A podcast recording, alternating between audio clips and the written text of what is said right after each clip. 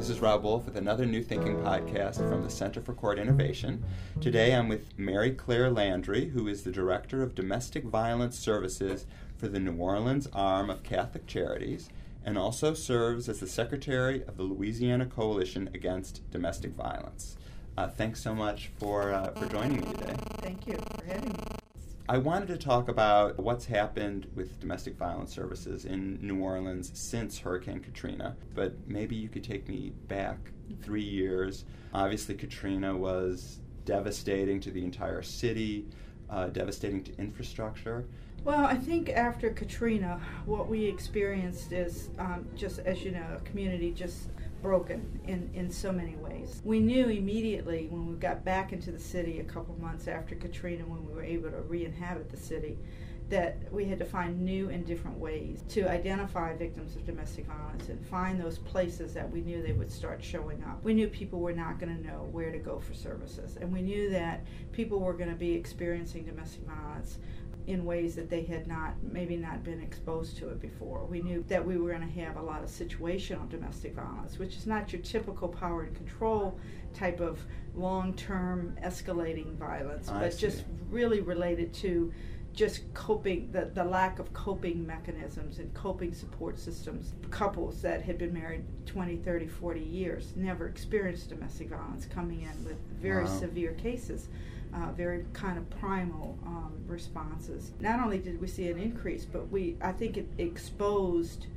the domestic violence that was already there. They won't call the police. They don't go Right. the, the, the court systems. It got really exposed after Katrina when those systems went away. What happened to the resources you had? You had had shelters, you had had Right. Um, some two, obviously programs running prior to the hurricane. Absolutely. Uh, we ran the, the traditional emergency shelter in, in New Orleans. Uh, we lost one of our buildings to fire and one that's flooded substantially that we couldn't reuse it. So we were down to one building. The other partner that did a lot of the work traditionally in domestic violence for 30 something years, the YWCA, uh, flooded substantially, and that organization didn't recover. They did Oh. not come and re- reopen. So we took over a lot of the services and a, lot of the non residential services that the Y um, operated prior to Katrina. We lost all of our, our funding contracts after Katrina, and we had to go back and fight because what I heard immediately after Katrina is there's nobody living in New Orleans, there's no domestic violence, there you know you lost your shelter, Wow. so that you know we don't feel we need to fund you. And, I and, those to- were local funding sources? it was or- federal, state, and local, uh, and I, ba- I basically had to say no.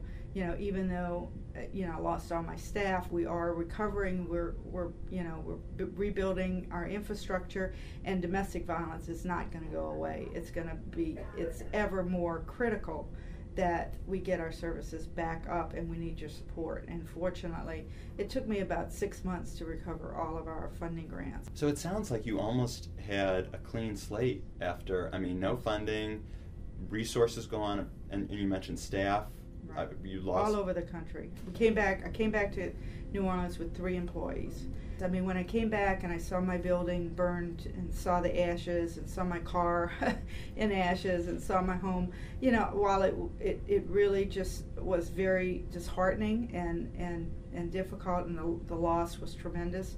I also saw tremendous opportunity. I saw us really having an opportunity to redesign services the way we always wanted to do it. We were starting from scratch. And how many people in a lifetime have an opportunity to to just rethink, start from scratch and say, this is what we know. We have the expertise. We know what's going to work and what doesn't work. If we're going to spend all this time, energy, and money Mhm. in putting back an infrastructure, let's do it the right way. Let's do it. Let's let's look at all the best practices and design a system that's really going to be responsive. And that's what we've done. Well, so tell me about that. What what does it look like now? What did you What have you created? Well, it's been incredible. I mean, what we created, we redesigned how we provide housing. We no longer do the shelter model. Uh, we provide hotel vouchering. We provide safe houses that we lease in Catholic Charities' names. They're located throughout the city so that if people want to stay in their, their communities, they can stay where they feel comfortable and where they feel Hmm. safe. Mhm. Um, they like the independence. They, you know, we really wanted to get away from congregate living because that's very difficult for women who are in trauma and who are moving away from a control issue to, to move into a, a congregated living situation where they have to follow rules and, and other people are making decisions. So we really want to be able to respect their need for independence and, and control over their own, their own lives. We identified every entry point that we knew that survivors would show up for services health care, emergency rooms, police, court systems, and we put trained advocates in all those systems to make those linkages. Very, very effective. But the most exciting initiative is the Family Justice Center because it just makes so much sense to locate everything, especially people who are in trauma, mm-hmm. especially in a disaster area where all everything that's familiar is gone. Right. To really have one place that we could direct women and families and anybody who's a victim um, to get all those services and to really get the, the partners on board to work with us to, to redesign this vision. And that's what the Family Justice Center has enabled us to do. Describe the facility for me. You, you picked a location from, from we did. started we, from scratch? We were, we were very fortunate. At, at one point, we were really actually thinking of putting the Family Justice Center in FEMA trailers. That's how desperate we were. Mm. But uh, at the end of June, the city came forward with a, a city-owned building that was vacant, that had not been flooded. Uh, it was an old firehouse from the 1850s, one of the first original firehouses in New Orleans, and we had our grand opening uh, two years to the date of Katrina. And we just celebrated our one-year anniversary. And so, describe it to me. What is there? What is what? What happens? What we have on site is uh, the the New Orleans Police Domestic Violence Unit we have the district attorney on site. We also have the city attorneys. And then, of course, we have Crescent House. We have a whole range. We have a um, NOPD advocate, we have a legal advocate, we have a number of case managers that are on site. So Crescent House is the Catholic Charities right. uh, domestic violence right. package of services. Correct. That used and to be a shelter right. per se, and right. now it's. Right. We will get them to safety, and we do the safety planning. You know, really wraps services around a, a, survivor eh, when she comes into the Family Justice Center and connects right. them to all of those um, social services. And what are the advantages of bringing everyone together into in one location? Well, I think it just has given us the leverage to be able to look at domestic violence as a community issue and to look at community solutions so that it's not just Crescent House going saying what should be the criminal justice response to this, what should be the law enforcement. Because uh, as you create that, that um, holding place, which is the Family Justice Center, it really brings those partners in and it, it gives it brings buy-in, and so that you know it's not just one system that is working or not working. We're all working toward really looking at how this is impacting the, the survivors. Are there ways, are there things you can tell me about that things that have changed well, as a result of the insights that you've come to or the collaboration that has come about as a result of being co-located in the same location? Absolutely. I mean, you know, the the um, domestic violence uh, detectives, you know, now have protocols that we use in, in so that we can work with them. And if a woman or a victim does not know how to navigate the police system and she's distrusting of the, the police system, that we can establish, reestablish that relationship. The relationship between the police and the, the district attorney, the relationship between the city attorney and the, and the district attorney, to make sure that those communications, so that if we need to get a case, uh, move from a misdemeanor charge to a felony charge, the Family Justice Center provides that avenue for that to happen very quickly. And funding of the Family Justice Center has really enabled us to bring more prosecution resources to the table. So, one of the things that we've done is we've funded some investigative positions to assist the police. We've actually funded some city attorney positions. We've actually funded the district attorney position. And that was one of the things that we negotiated with the Office of Violence Against Women when we were in the initial discussions because our criminal justice system was just devastated after Katrina. They were down to one city attorney.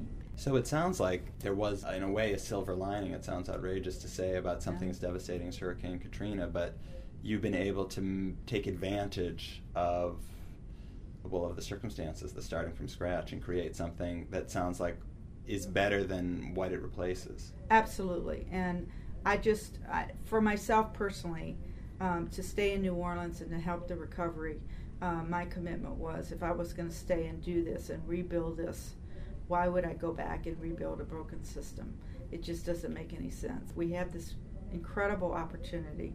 We have the support of the federal government. The Office of Violence Against Women could not have been more helpful in bringing resources to us to help our city to do that. And so you're up here with a team of people visiting uh, Brooklyn, and you're here right now. We're at the uh, Brooklyn DA's office in their Family Justice Center, and you've seen the domestic violence courts operating here, and you've seen the traditional uh, criminal court. Mm-hmm. And I wonder, I don't know if it's too soon, if you've been able to process it, but have you seen things that, that that you want to take back with you or lessons Absolutely. that you've learned? Absolutely. I mean, we looked at some, you know, software and, and tracking systems that we definitely can implement that they're going to share with us. The Center for Court Innovation is going to provide us with some uh, toolkit for how to really create this domestic violence court. The judge that is with us is, is very interested in doing this. Great. Well, you know, I've really enjoyed talking to you and learning about what's going on in New Orleans. We read about it all the time in the in the paper. I can't imagine going through that, and it sounds like you've really been able to, you know, build something positive. Well, it's been an incredible journey, and um, it's been exciting. Uh, you know, I, I, tell people it's like being part of the Wild Wild West. You know, you have this incredible opportunity. It's it's quite challenging, but it's also very rewarding. So I'm very grateful for what we've been able to create. Well, thank you for taking the time and, and sharing your ideas thank and you. what you've been doing. I've been speaking with Mary Claire Landry, who's the Director of Domestic Violence Services for the New Orleans arm of Catholic Charity, and she also serves as the Secretary of the mm-hmm. Louisiana Coalition Against Domestic Violence. I'm Rob Wolf, and this has been another New Thinking podcast produced by the Center for Court Innovation. And to find out more about the Center for Court Innovation, you can visit our website at www.courtinnovation.org.